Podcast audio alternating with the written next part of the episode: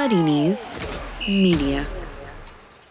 For the rest of this month, this month being September 2020, you can take out a subscription to The Athletic for the frankly ridiculous price of just £1 a month. That's unrivaled football writing and analysis from the very best people in the business, a brand spanking new breaking news service, and ad free versions of each Athletic podcast, all for just £1 a month. Go to theathletic.com slash totally to get started.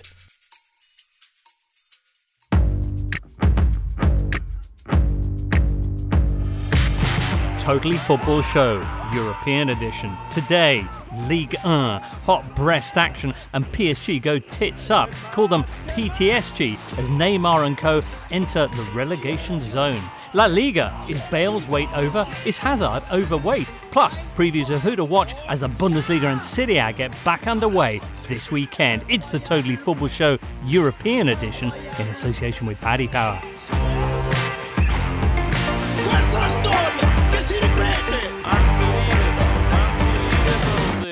Listener, welcome on board. Tuesday, of course, is our day to round up the big continental stories with the big continental experts. I'm talking about Frenchman Julien Laurent. Hello, James. Hi, everyone. Hi, Jules. Oh, that's sweet. Spain's Alvaro Romero. Hello. Ah, guitars, what a surprise. There we go. Also on the line, Germany's Raphael Honigstein.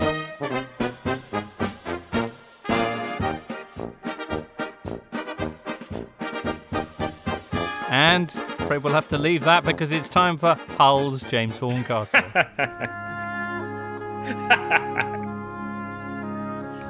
Hurrah! Listener, I hope you're enjoying yourself wherever you are. We share so many interests, everybody, but we have one thing in common, and that is we've never looked forward to the French Roundup as much as today. Am I right? You are probably right. Yeah, you're right. You are right, James. I think after the Champions League heroics from PSG and Lyon and the, the league getting a better profile, I would put it. I think people thought, okay, let's have a look. Maybe you know, maybe maybe we give them a second chance. French football. We'll have a look at what the biggest game is in the season. We, you know, we will have great spectacle, great goals, great players, great atmosphere, Mm. and none of that. No, Jules, what I was actually talking about was the Brest goal, but we'll touch on that later on. Paris Saint Germain against Olympique Marseille. Paris Saint Germain, a whopping story, but just one of the major talking points we'll be touching on today. As I mentioned, uh, Rafa, you're going to be uh, giving us a heads up on what to expect from the brand new Bundesliga season, won't you? Can I hear the music again? It was so nice. Yeah, there we go. I think I should do the whole roundup with the music playing in the background. And Bayern would go on to win a ninth title, and Dortmund Right. are doing quite well. Okay, and Alvaro, you've got all sorts of things. You're going to be talking bollards later on, aren't you? Yes, I am, and fortunately, fortunately, nothing uh, big or no big injuries have happened in Madrid after the decision of the Madrid City Hall of uh, putting big bollards painted like La, like La Liga balls in uh, Madrid's city centre. Right. These are those those bollards that are normally grey and very much stone, and they painted them to look like footballs with predictably disastrous consequences. But anyway, there you go. Alvaro's just holding up a football, which sadly, listener, you can't see, but picture one and, and, you'll have the same effect. James Horncastle, uh, we're, we're looking forward to the new Serie A season and also Shamrock Rovers Milan. Yeah, on Thursday. These one off Europa League games, which are a bit of a throwback to what we saw in what the 80s pre Champions League, um, where yeah, there's a real risk of some giant killing. So looking forward to that. All right. Okay. But first on the agenda, of course, is the big story on Paris Sunday night PSG Olympique Marseille. You're listening to the Totally Football Show, sponsored by Paddy Power and part of the Athletic Podcast Network. Dimitri Payet. Oh, c'est bien, bon ballon. C'est bien au second poteau C'est bien au second poteau pour Florian Thauvin qui avait passé 471 minutes avant ce match. Sunday night, Paris Saint Germain losing their second straight game against their hated rivals Olympique Marseille. A match that saw, Jules, was it 18 cards or 19 cards? So 14 yellows and five reds. Yeah. Okay, 19 cards. The setup here, uh, Paris Saint Germain, who were Champions League finalists a month ago, who've won seven of the last eight French titles. That's right. Yeah. but had been hard hit by coronavirus, had lost their opening game of the season to Lens with half their team out following positive tests. Sunday night, then, they took on Andre Villas-Boas' Marseille in the latest example of the bitterest rivalry in French football. And Jules, it didn't go well for Tuchel's side. No, I don't think it went well for, for anyone really. I mean, Marseille are very happy, of course, because they won for the first time in 10 years in Paris. And I think it was 20 games since the last beat PSG home or away. But it was such a bad atmosphere, really so negative and so toxic. And even before the game, the days previously, uh, before the game in the press conferences, both camps were going at each other, either taking the mic or, and, and you could, you knew already that it would, it, it would be, it would be that kind of atmosphere, that kind of games where there would not be much football played, but there would be a lot of aggression and there would be a lot of contact and there would be a lot of fouls and there would be a lot of all of this. And really, what we feared before the game happened, but probably to an extent that no one would have guessed for because Marseille played well. They had a game plan. They were very solid defensively. They defended well. They played as a team.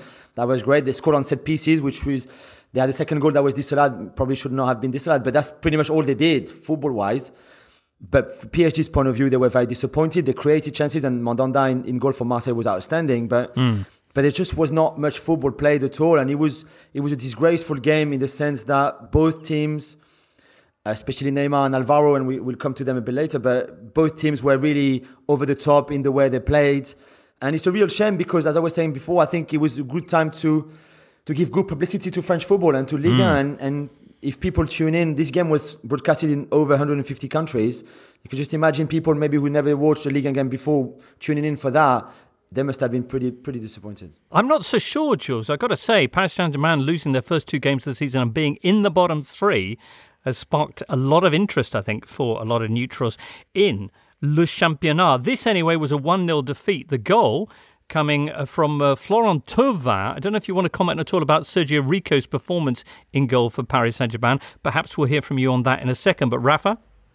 I just wanted to ask you, Jules, and you sound very negative about the game, which surprises me uh, because the result was was very welcome. But um, why uh, why did they I put on which this? one of you. I really wondered which one of you four. I mean, I knew Alvaro because he's too kind and too nice. So then it was between you three, who I've known the longest. And then I did think Rafa, you might be the first one. Although I thought Horncastle maybe could sneak in something. But yeah, go Yeah. on. Sorry. Um, I was wondering why they put on a game of this magnitude at the second game of the season. That's usually never happens in any of the big leagues.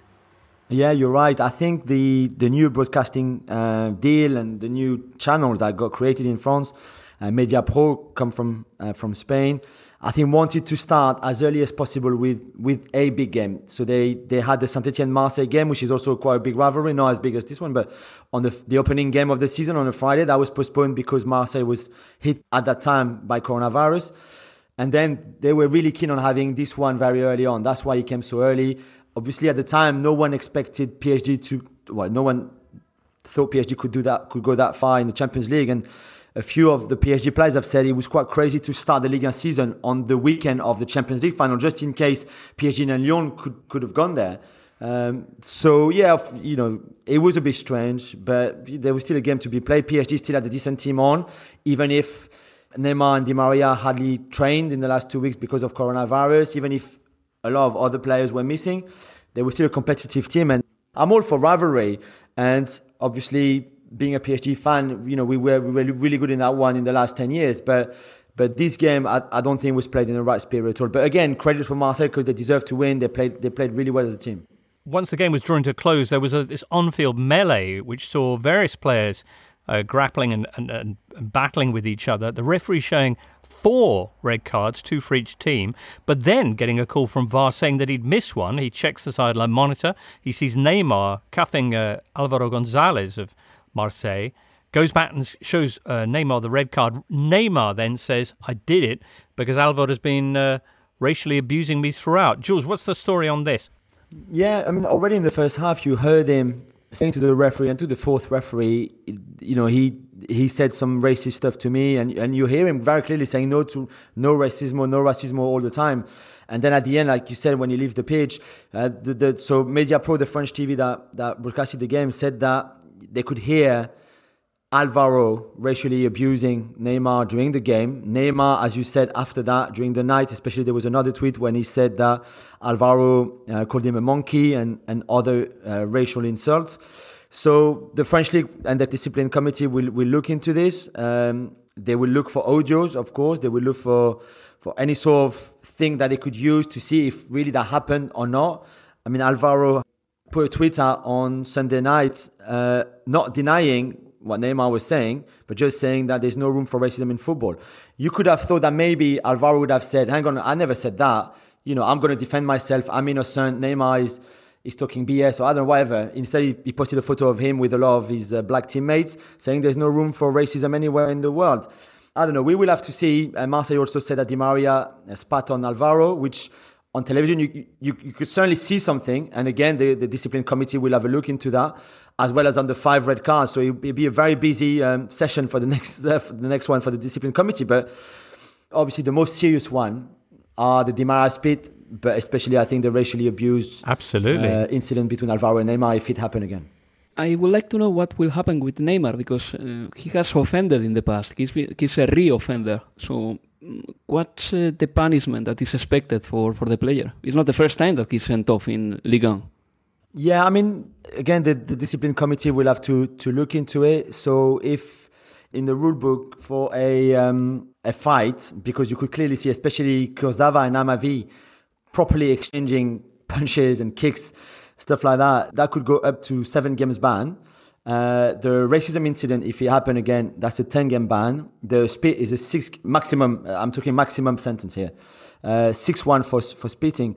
And Neymar, I guess, would go down to the brutality or slapping someone or punching someone, uh, which then can be up to seven games. I mean, he was never sent off for punching someone. You know, he'd had red cards before, more by reaction or things like this. So that could that could play against him for sure. Uh, I, I don't know what's going to happen.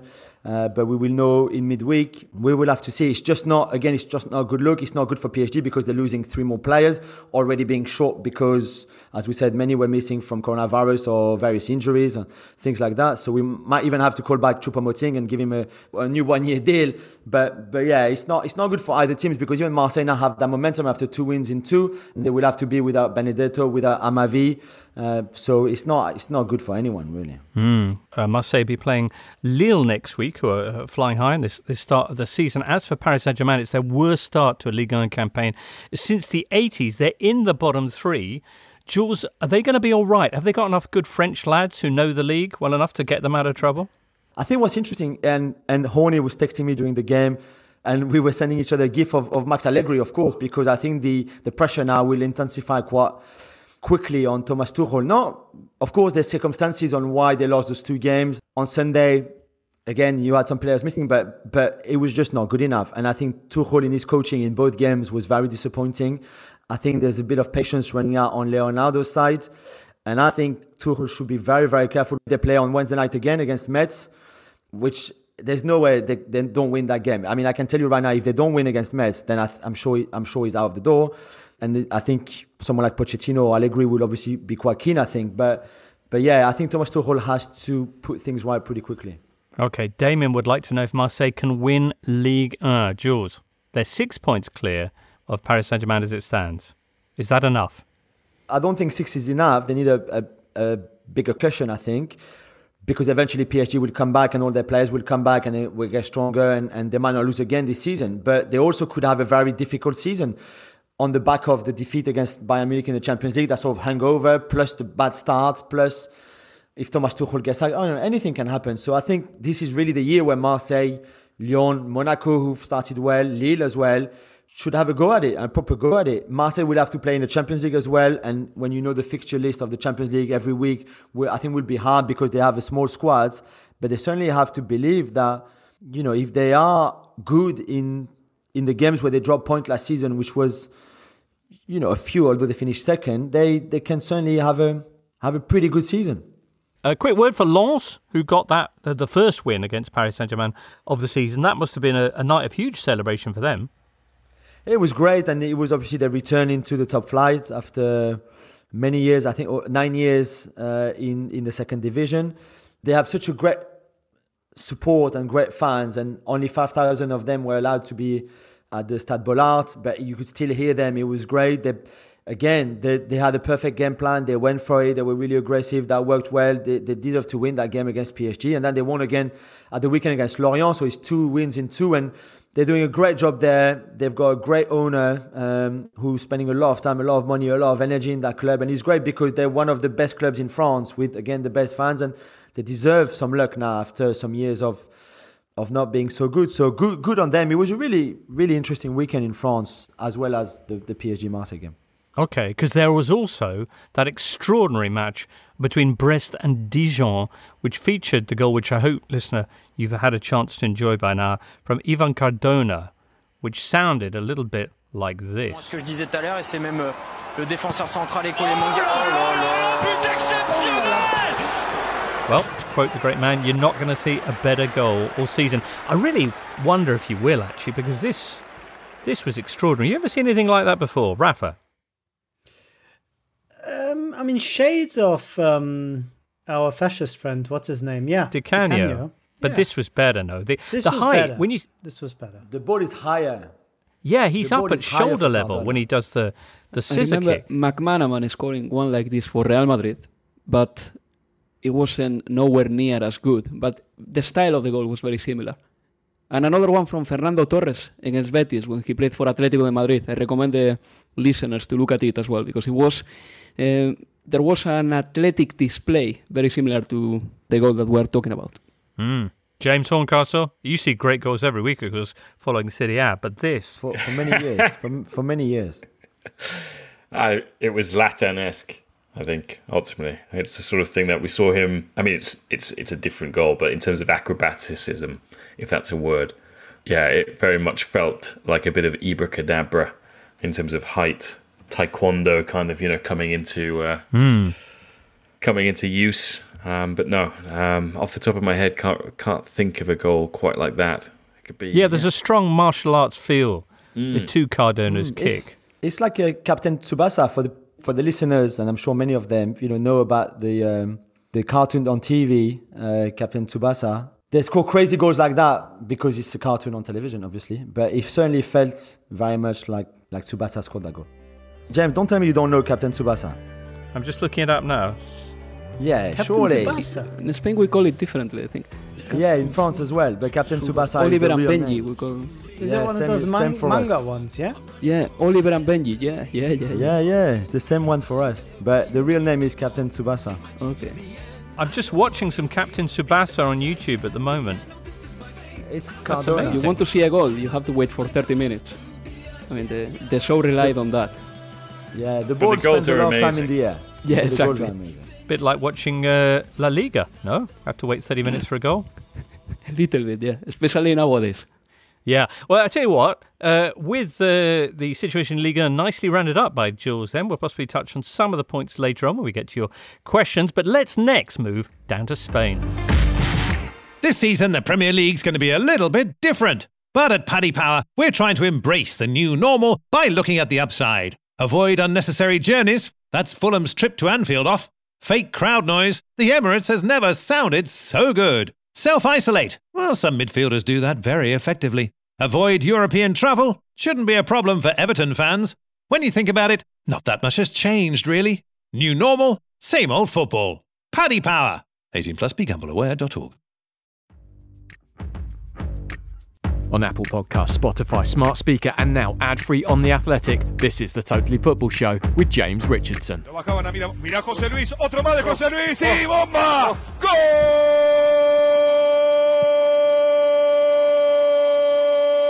Golazo José Luis, golazo del comandante, el comandante de tu parte de adelante y levante. Morales there with what would have been a Morales boosting goal for Levante, except that their local rivals Valencia came back and beat them 4 2 in the Derby del Turia and went top of the table as a result. Great stuff there from Valencia under Javi Gracia. However, this is a bit of a shock, Alvaro, because we heard last week how uh, all their players had done one. Yes, and I still believe that Valencia is under a difficult circumstance. Uh, in fact, on Friday before the game. Uh, Javi Gracia was very vocal about uh, the ownership of the club, and he, he said that uh, all the promises that uh, the ownership did to him uh, hadn't been met, that uh, he needed more players, and those players are not arriving at Valencia. One of the players he wants to sign is Etienne Capoue. He knows that the player can come on the cheap to Valencia for three, four million, but uh, he's not getting the, the players he's asking for. So yeah, the game arrived uh, in a, a, little bit of a turbulent situation for Valencia after Javi Gracia, who is a man of harmony, but uh, he had to speak out for himself and his players. After Javi Gracia said that uh, basically the ownership wasn't helping him to, to make a better team. But Valencia won it, as you said, and uh, he's not only the leader, but also Vallejo, one of their um, strikers, is the top scorer of the competition. So it wasn't such a bad week after all, but if you see Valencia's squad, uh, you will see that there has been a clear drop of quality in there. Um, Garay has been replaced by Mangala or Diacabí. Uh, Coquelin uh, or Parejo for a player called Esquerdo. Eh, Rodrigo the Leeds striker for Kangin Lee and Ferran Torres for Musah, a former Arsenal academy player. So yes, obviously there is a drop of quality, but at the same time, it was very nice to see how Kangin Lee and especially Musah, um, a player who is still 17 uh, years old, were capable of uh, competing in the, the, Spanish top flight. And yeah, Valencia got a victory that is quite important for them uh, in a night that was supposed to be a Morales night because he scored the brace and he played beautifully. Mm. Uh, you talked about turbulent situation. Uh, Valencia aren't the only ones. Uh, Liga, La Liga in general, with one or two issues. Uh, for a start, there's the ongoing conflict between the federation and the league, uh, and whether they can play matches on Friday and Saturday night. The opening game of the season had to be postponed over that. Secondly, you, have the fact that, as you mentioned, Alvaro, there's been uh, almost no transfer activity. Sixteen of the Liga's clubs have spent less than 10 million over the summer. Uh, Ten clubs have spent nothing in transfer fees. The likes of Real Madrid have so far, at least, only called in Martin Odegaard back from loan from Real Sociedad. What's the mood as this season gets underway then in Spain? Well, I think the mood is uh, not as optimistic as some other years. I remember uh, back in the late 90s, La Liga called itself uh, La Liga de las Estrellas, the League of Stars, because uh, all together with Italy, all the talent was uh, coming to Spain and uh, was coming to, to teams that were able able to allocate it. I remember that uh, Betis at some point uh, signing Denilson back in 1997. They got one of the most expensive transfers at the time. So, but it has changed a lot. At the minute, there are only three clubs who can actually allocate uh, expensive talent, uh, Atletico de Madrid, Barcelona, and Real Madrid. That's the situation. And many clubs in La Liga rely on either young players or all players that uh, return to La Liga. And one of the perfect examples of that is uh, David Silva returning to Real Sociedad. So, yes, this is a new shape of La Liga. I think that is down to the financial crisis, especially after the COVID 19. Every team is quite. Um, quite cautious when it comes to spending because they know that this season is going to be difficult with no fans. And, uh, and yeah, uh, the morphology of the league is a little bit like that. There are many, many youngsters uh, playing and getting a lot of uh, quality time. Then some very good youngsters, they leave too early, far too early, like Ferran Torres, because Valencia cannot, can simply not match the salaries that uh, some other clubs can pay. And then there are some old players that are returning to La Liga just to play their last couple of years. So Santi Cazorla was another one uh, like that. So yeah, this is what La Liga is about now. And uh, I think that um, the best thing that La Liga can do at the minute, or the clubs can do, is invest in their academies and in the best coaches they can, which is, for example, something that Valencia or Villarreal are trying to do. Sam asking why Real Madrid have been so quiet, not complaining or anything, says Sam, it's just a bit weird. Is it the same rationale for them? Uncertainty over the future? Yeah, a little bit, yes. Uh, even though we have to say that uh, their finances are still fine. I was reading yesterday that uh, Real Madrid returned 25% uh, of the season fee uh, tickets uh, to the season ticket holders. Real Madrid has lost some money because the VIP area is closed, the museum is closed.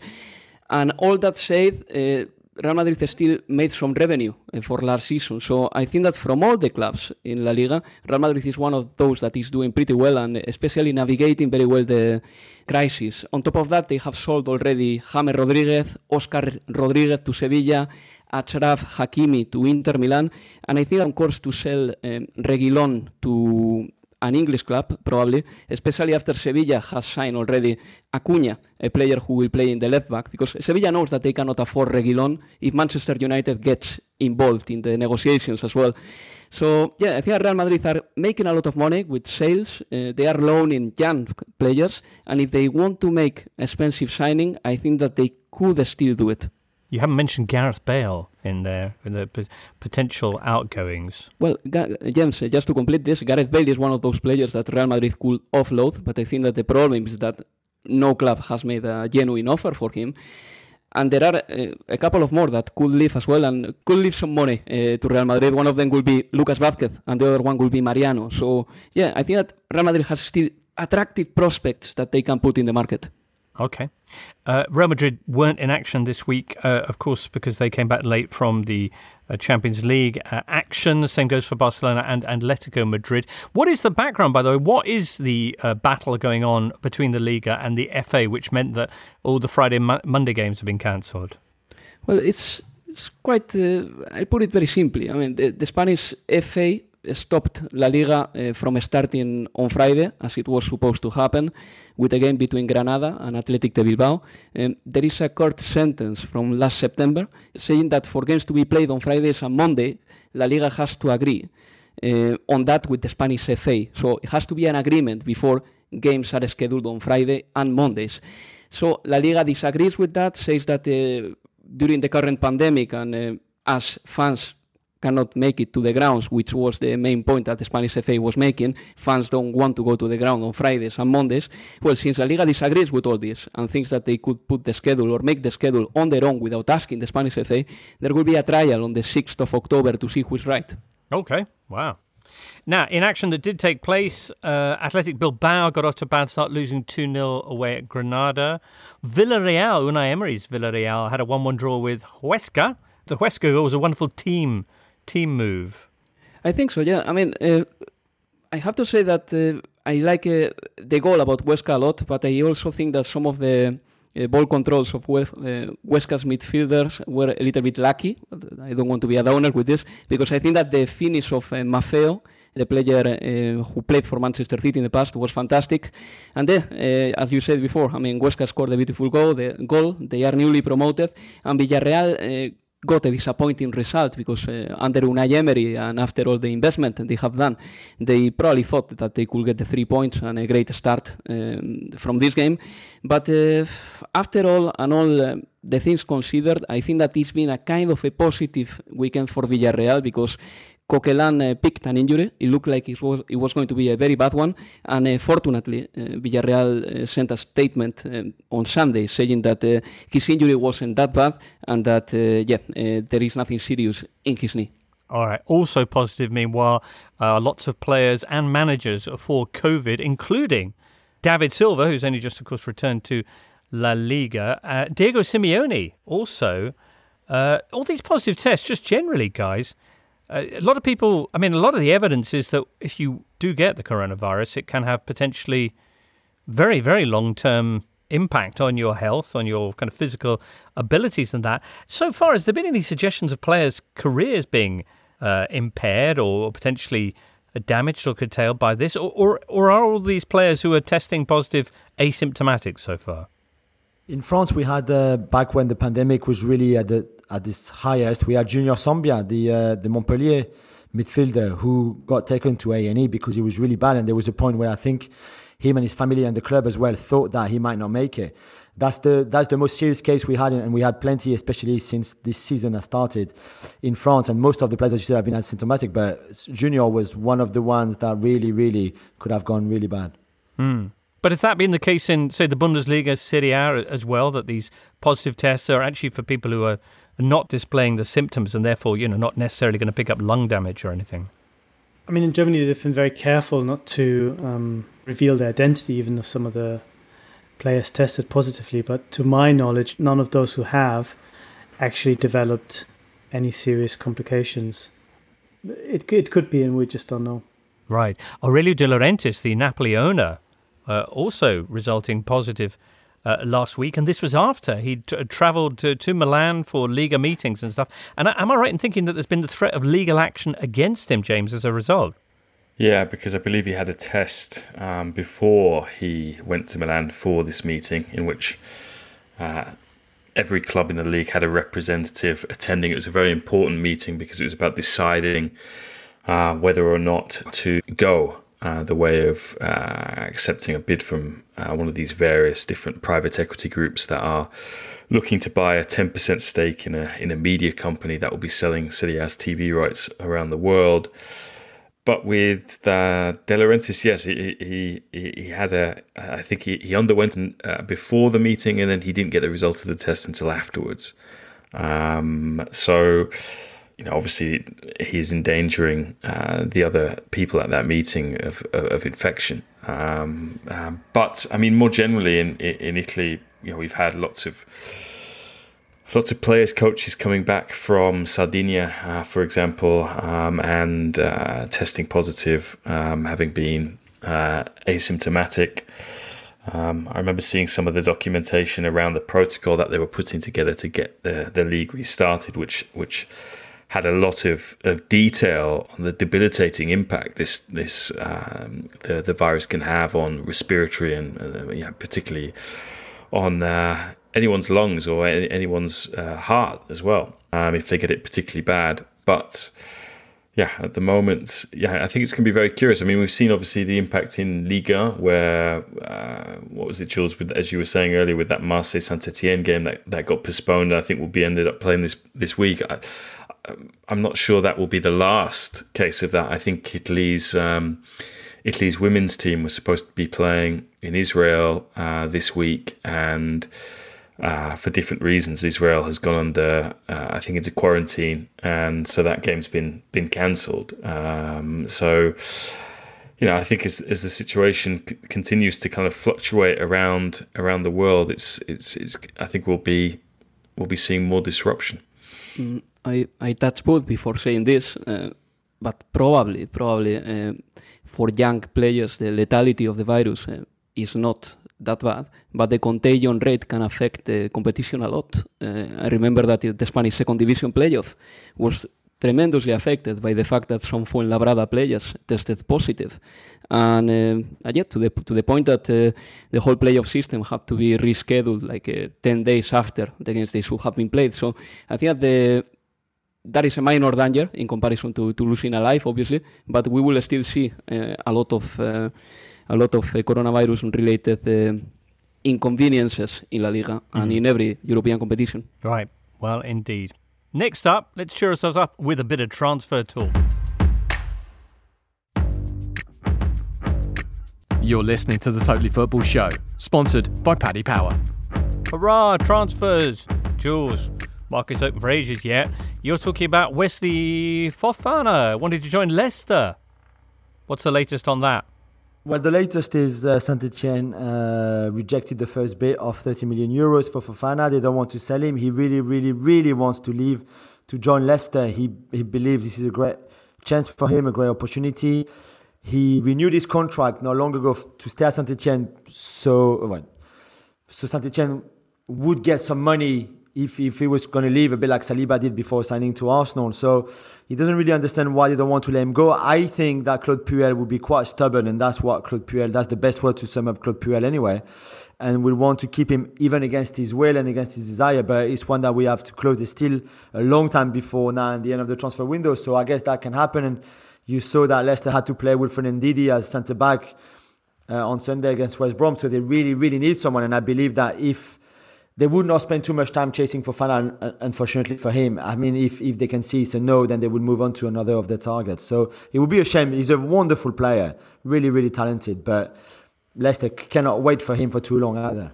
Meantime, Rennes top of Ligue 1, but Camavinga is top of Real Madrid's shopping list. Is that right, Alvaro? And is he really going to go? It's been reported in Spain, and there is a genuine interest of Real Madrid um, on this player. Um, all that said, I mean, I refer myself to what I said about Real Madrid finances. They are good. They haven't had any losses from last season. Uh, they are not in the position yet uh, to make like a, a, very, very, very big signing.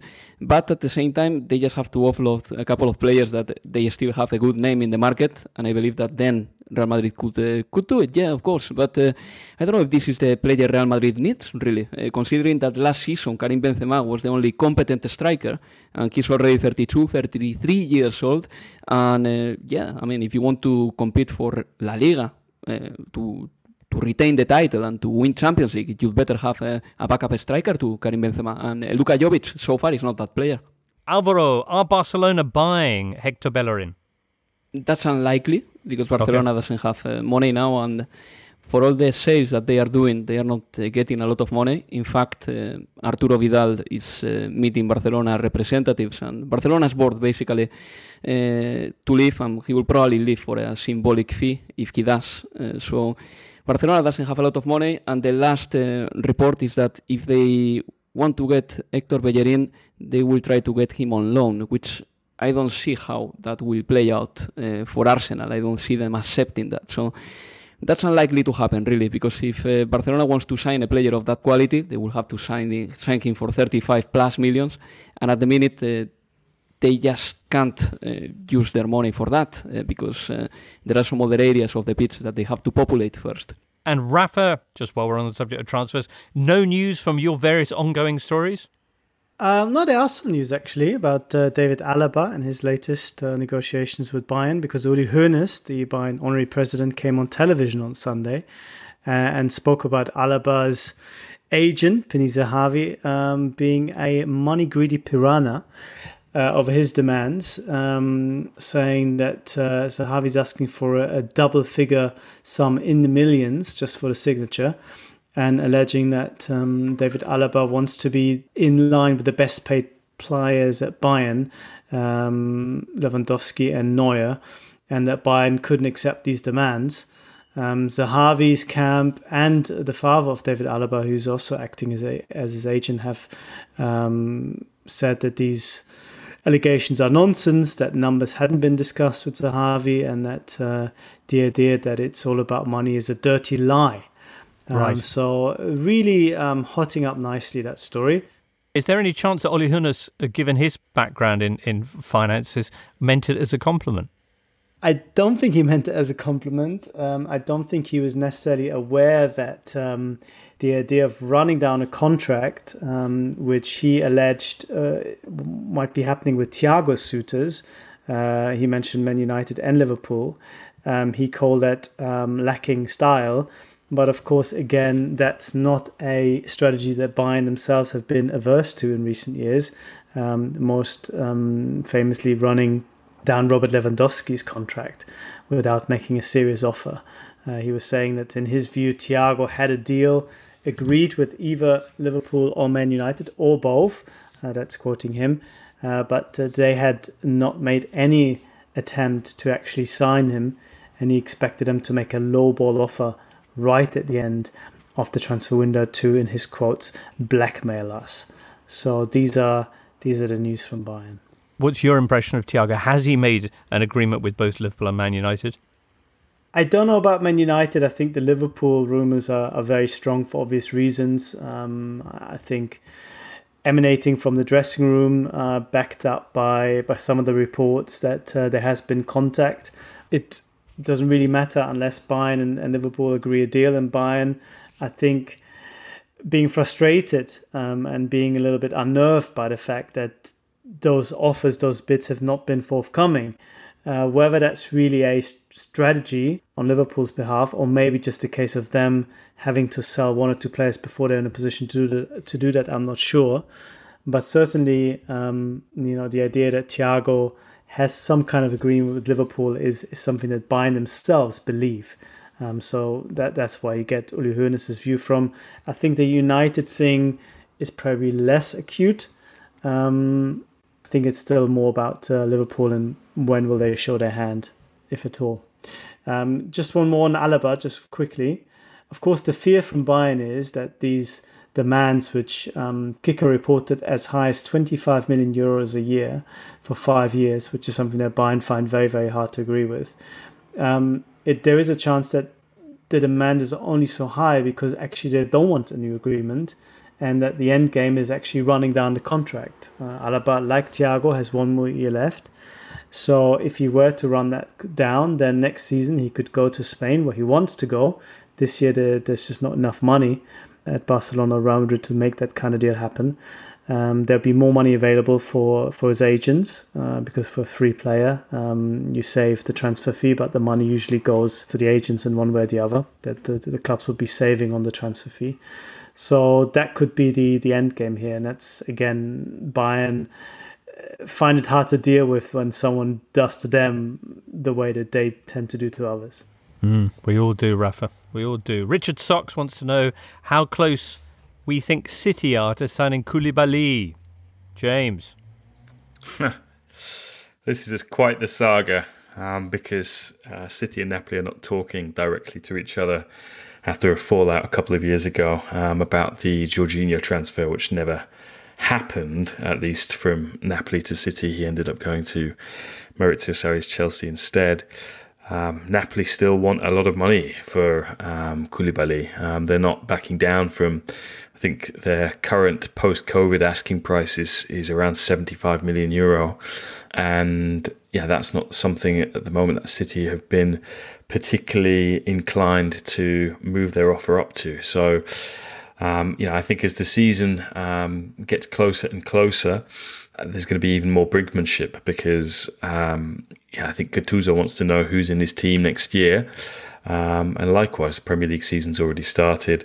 Um, City would like to know who uh, is going to be at the back for them. So at the moment, there's still a bit of an impasse, despite uh, Fali Ramadani, um, the uh, often in the newspapers agent who also did uh, the Leroy Sané deal from City to um, to Bayern. Uh, trying to get this deal over the line, um, but facilitated um, by this kind of uh, cold relationship, I suppose, between between Napoli and City. Right, excellent. Well, we'll be hearing about the Serie A season very, very shortly. Uh, next up, though, let's touch on the return of the Bundesliga. Uh, we'll be asking the big questions like who will be second this time around?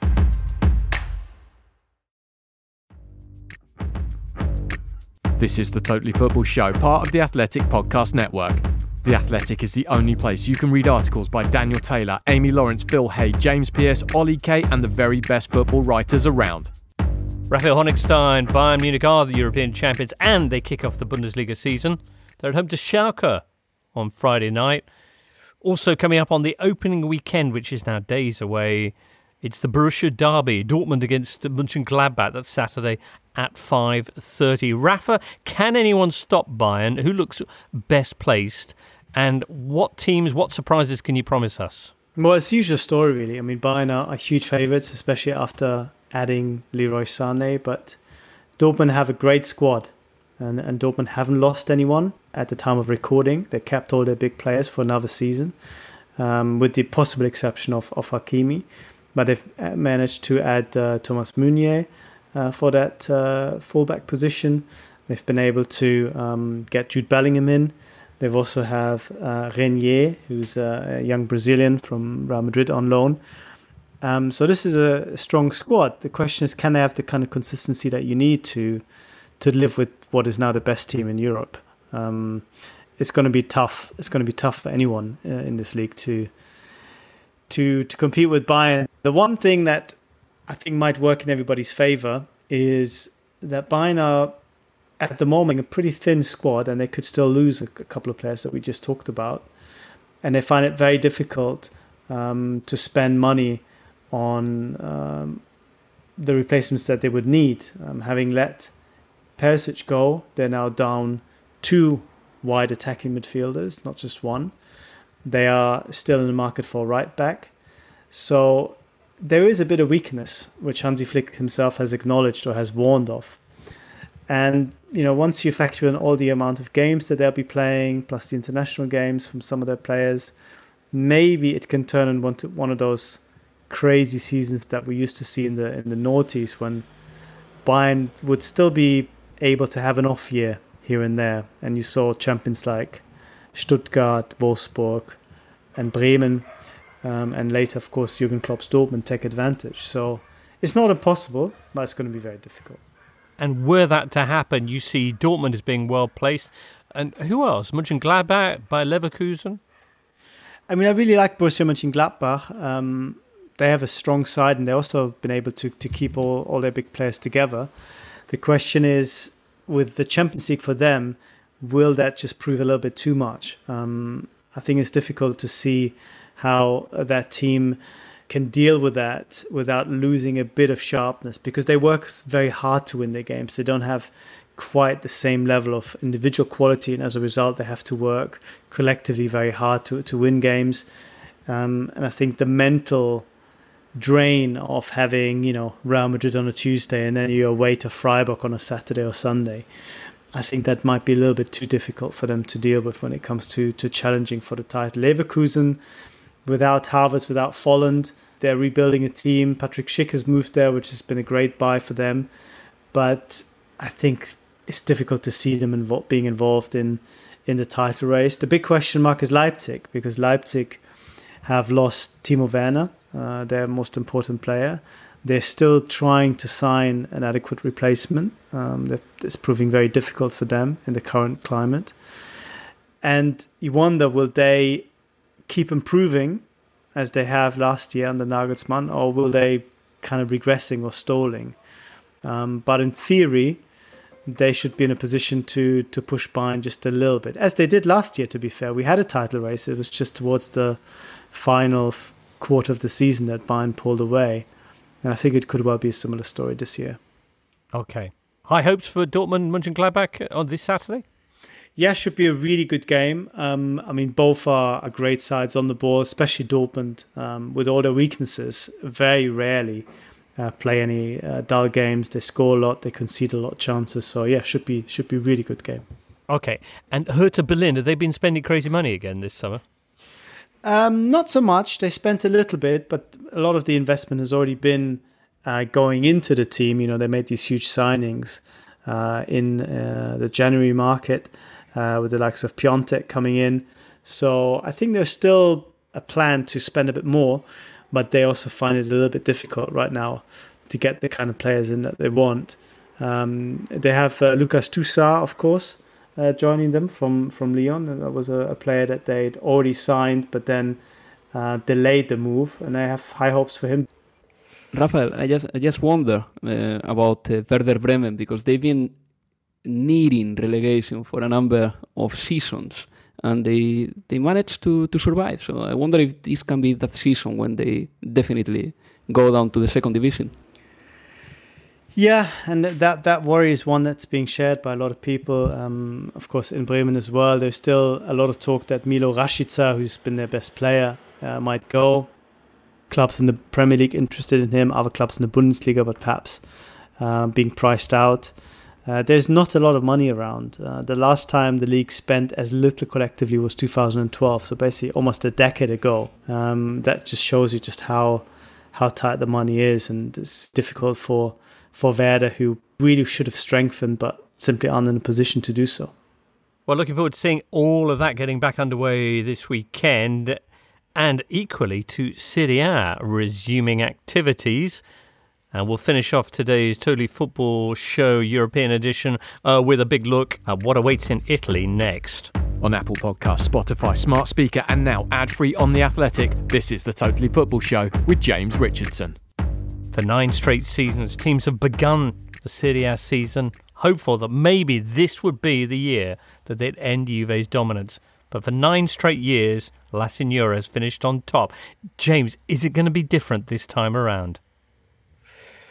Well, I mean, they only won the league by a point last year, and I suppose part of that was because after they won the league title, um, they relaxed a little in view of the final eight of the Champions League, but they'd also been pretty shaky. Let's not get away from that. Um, Juventus had the third best defence last year, the fifth best attack. They've regressed, I would say, over the last couple of years. They've appointed a, a rookie coach. Uh, we know a lot about Pirlo, uh, the player. We don't know a lot about Pirlo, the manager, and we're going to find out what he's like starting uh, Sunday against uh, Claudio Ranieri's Sampdoria. So, in some respects, um, you know, I do think this feels open uh, compared with not other years because I mean there have been title races in recent times. You think of Maurizio Sarri's last year at Napoli, for example. Um, But there are certainly going to be teams that have more continuity uh, than Juventus. You know, Conte is coming back for a second year after having that uh, summit with the club um, after the Europa League final, which they lost to Sevilla. I think Milan, as I said last week, have done some really good business in the in the transfer window and don't seem like they're done yet.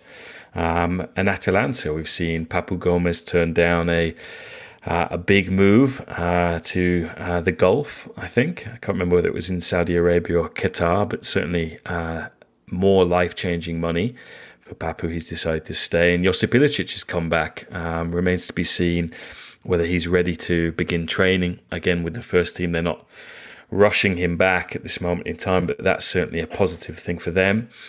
Um, and uh, you know, more generally, I think Napoli were one of the big disappointments last year, James, but they sort of uh, improved a lot under Rino Gattuso. Um, they won the cup, um, so yeah, they've made the biggest signing of the transfer window so far in, in, in Victor Osimhen from from Lille. Um, so you know, I expect them to do better uh, than they did last year. Um, so in some respects, you've got seven teams, I would say, at the top, not at the standards of the Seven Sisters at the 90s, but seven teams who I would say were definitely better than the rest um, in Serie A. I think it's going to be very difficult for the likes of Bologna, Sassuolo, uh, Verona, Fiorentina, even to, to, to break into that that group, if you like, at the at the top of the table. Um, but yeah, I, am very curious to see um, how Juventus play under Andrea Pirlo. We we got a flavour on, on, on Sunday when they played a friendly against Novara, but that's third division Novara. I don't think we can really take too many uh, too many many indications from that, um, other than yeah little bits about you know how they how they're looking to defend, how they're looking to build up. Um, so uh, yeah, I think it's it's going to be a, a very good season. Juve Sampdoria is on Sunday night.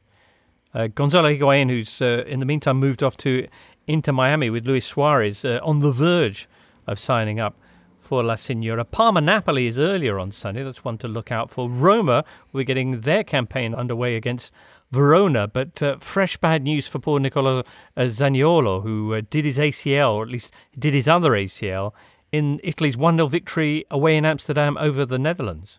Yeah, and so much about Zaniolo's game is his explosiveness. Um, you know, his ability to um, pick up the ball, turn, and drive at uh, opposition defenses. And I think that was one of the things that was so encouraging when he initially did come back um, from uh, his first knee blowout because he didn't look any different than the player that we'd seen, um, you know, up until last January. So you know, the the hope I suppose is that with a with a, a cautious approach, um, you know, that he will get back um, to to his best. I think, you know, he wanted to take some time after the injury on uh, last Monday to uh, to assess his options. I think they they looked at maybe going to the same specialist that Ibrahimovic had seen in the states, but obviously traveling to the states at this moment in time is difficult with um, uh, with their restrictions and limitations around the pandemic. So they chose to go to to uh, Innsbruck instead. So, uh, yeah, a big blow for him, a big blow for Roma because uh, Roma have uh, undergone a takeover um, in the meantime.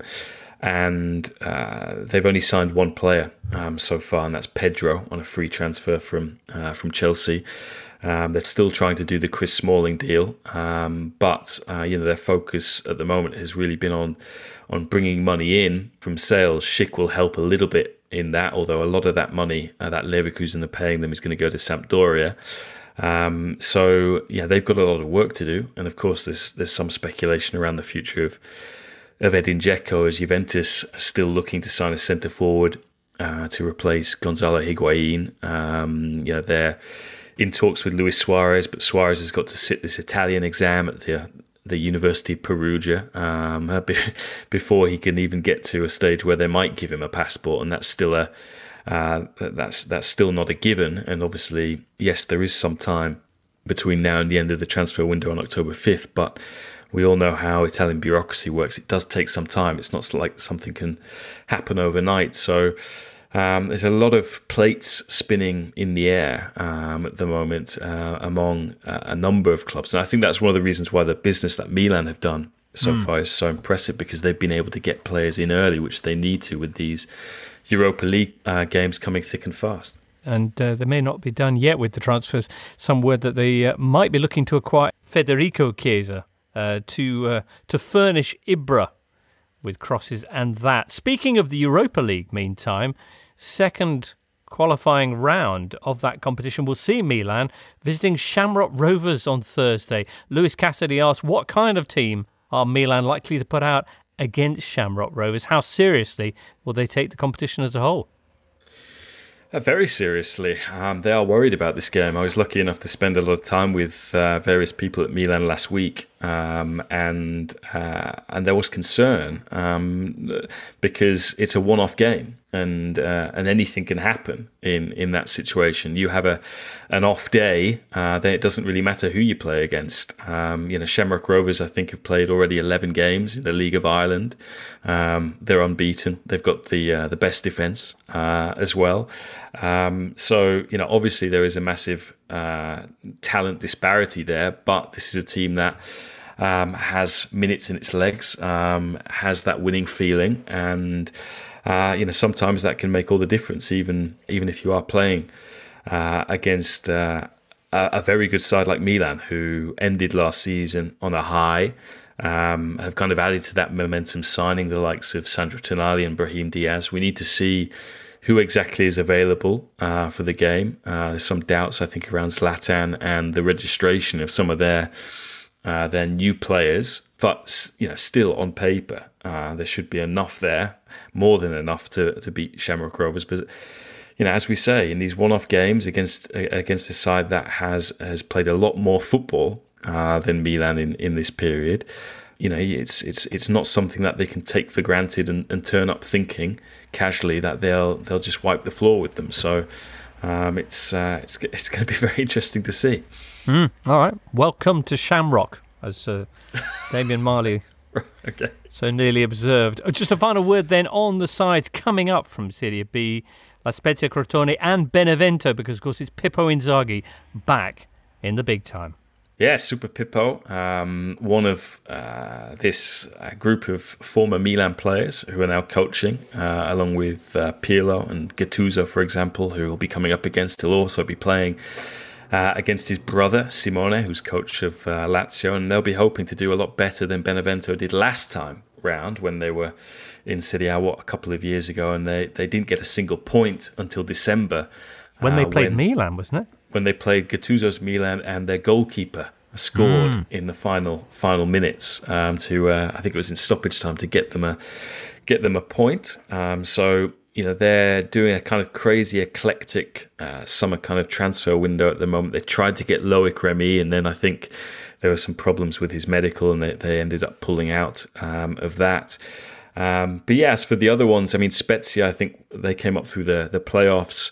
It's their first time in Serie A, even though they have got a Scudetto to their name um, back uh, in the in the war years when the, the firemen of uh, of Spezia won the the national title. They've got a really interesting coach, Vincenzo Italiano, who has won promotion in three consecutive years with three different teams at various different levels uh, of Italian football.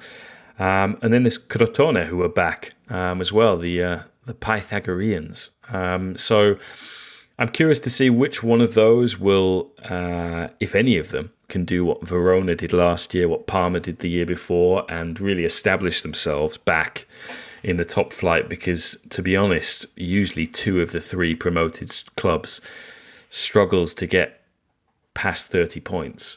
so it's uh, it's often been it's been you know one of the arguments for Serie A going back to being an 18 team league rather than a 20 team league. Absolutely. Crotone, you'd like to think they'd be good on corners. uh, but, you know, we'll Can see. Can they square it? Yeah. Can they square it? Indeed. Very nice. All right, then. Well, that will all be getting underway this weekend. Uh, we'll be addressing one or two of your Twitter questions, listener, in a second or two. But first of all, let's get some odds from Lee Price. Okay, just a second. Has everyone skipped? Great. Then I'll begin. I'm still refreshing on English football, let alone European, but Germany are immediately serving us up some fire with Dortmund Gladbach on Saturday evening. Dortmund are odds on to win this at 8 to 15, with Gladbach surely intriguing value at 7 to 2. I don't know if anyone listens to this, let alone regularly, but I often talk up the draw when it's tight, and here That's priced at 16 to 5. Bayern Munich, by the way, are 1 to 10 to start of a win against Schalke and 1 to 7 to win the league. Speaking of being seriously fancied, Andrea Pirlo begins his reign at Juventus, with our odds suggesting we could be in for the closest Serie A title race for some time. Juve remain the favourites, obs, but they're not odds on. This is not a drill. It's actually the well drilled Inter that are the cause of this. Conte's men 15 to 8 to win the league, Juve evens. The old lady are odds on though to start the season with a win. They're 2 to 9 to beat Sampdoria, who are 9 to 1 to spring a major shock. Pirlo versus Ranieri, lovely versus lovely, like seeing your crush fight your nan. Hey, whatever you're into. You can find out these odds and more at paddypower.com or the Paddy Power app. Prices are accurate at the time of recording. It's over 18s only. Terms and conditions apply. And when the fun stops, stop.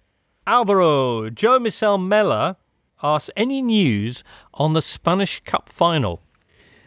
Mm, It's very simple. Um, Real Sociedad and Athletic de Bilbao said that they wanted to play it uh, with uh, supporters in the ground and uh, yeah, that meant that uh, the cup was effectively uh, forwarded to 2021. the idea of the Spanish FA is to play the 1920 Cup final at least a week before the 2021 Cup final. That will happen potentially in April, and whether that will happen with supporters or not is still to be seen because the pandemic in Spain at the minute is uh, hitting the, the hospitals and the population quite badly.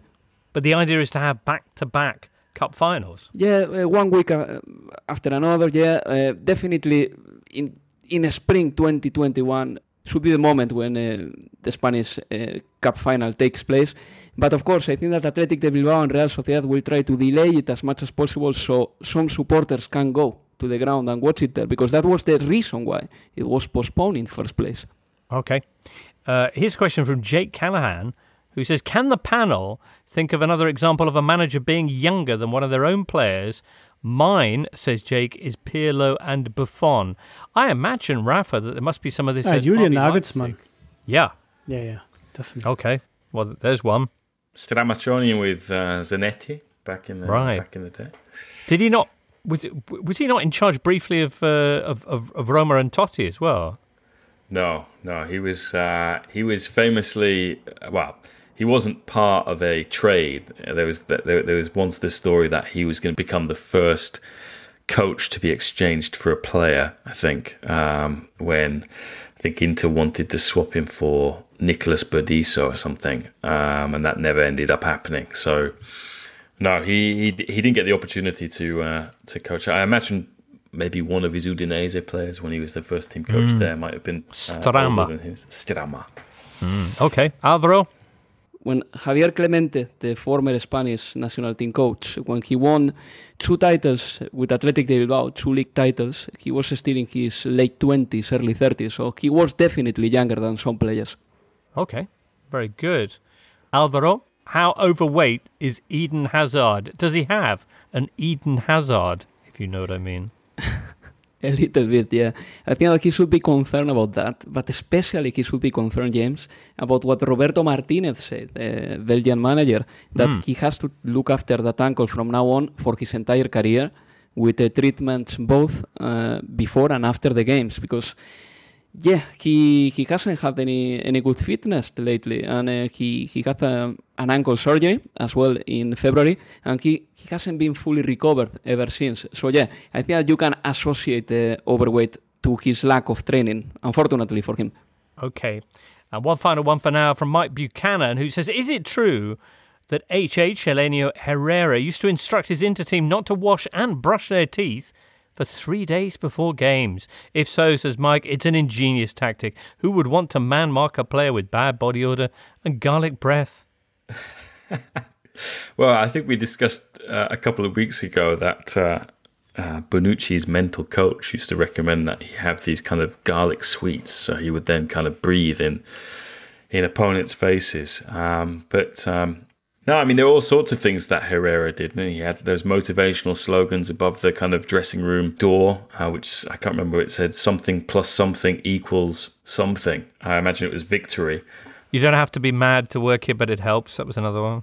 Taca la balla, which is yeah, just yeah, pass At the least ball. touch Ital- the ball. Italian food is- smells pretty good anyway, so I don't think that uh, that strategy in Italy will be He so used to, so he bad used to make a opponents. great coffee, apparently, Herrera. Great coffee as well. Is that right?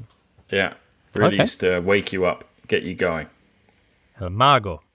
Very good. Well, on that earth shattering note, that's where we come to the end of today's Totally Football Show European edition. Come next Tuesday, we'll have two more leagues to tell you all about, plus the big guns back in action in La Liga as well. So make sure you join us for that to get all the latest from the continent. For now, it's many, many thanks to Jules, Alvaro, Raphael, and James, and you, listener. Do hope you have a wonderful week, and we'll catch you in seven days' time.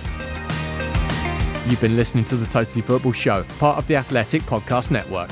Keep up to date with everything Totally at thetotallyfootballshow.com and follow us at The Totally Show on Twitter and Insta.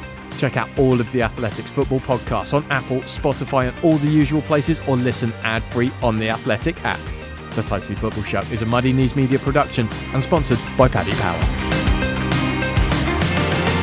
Muddy Knees Media.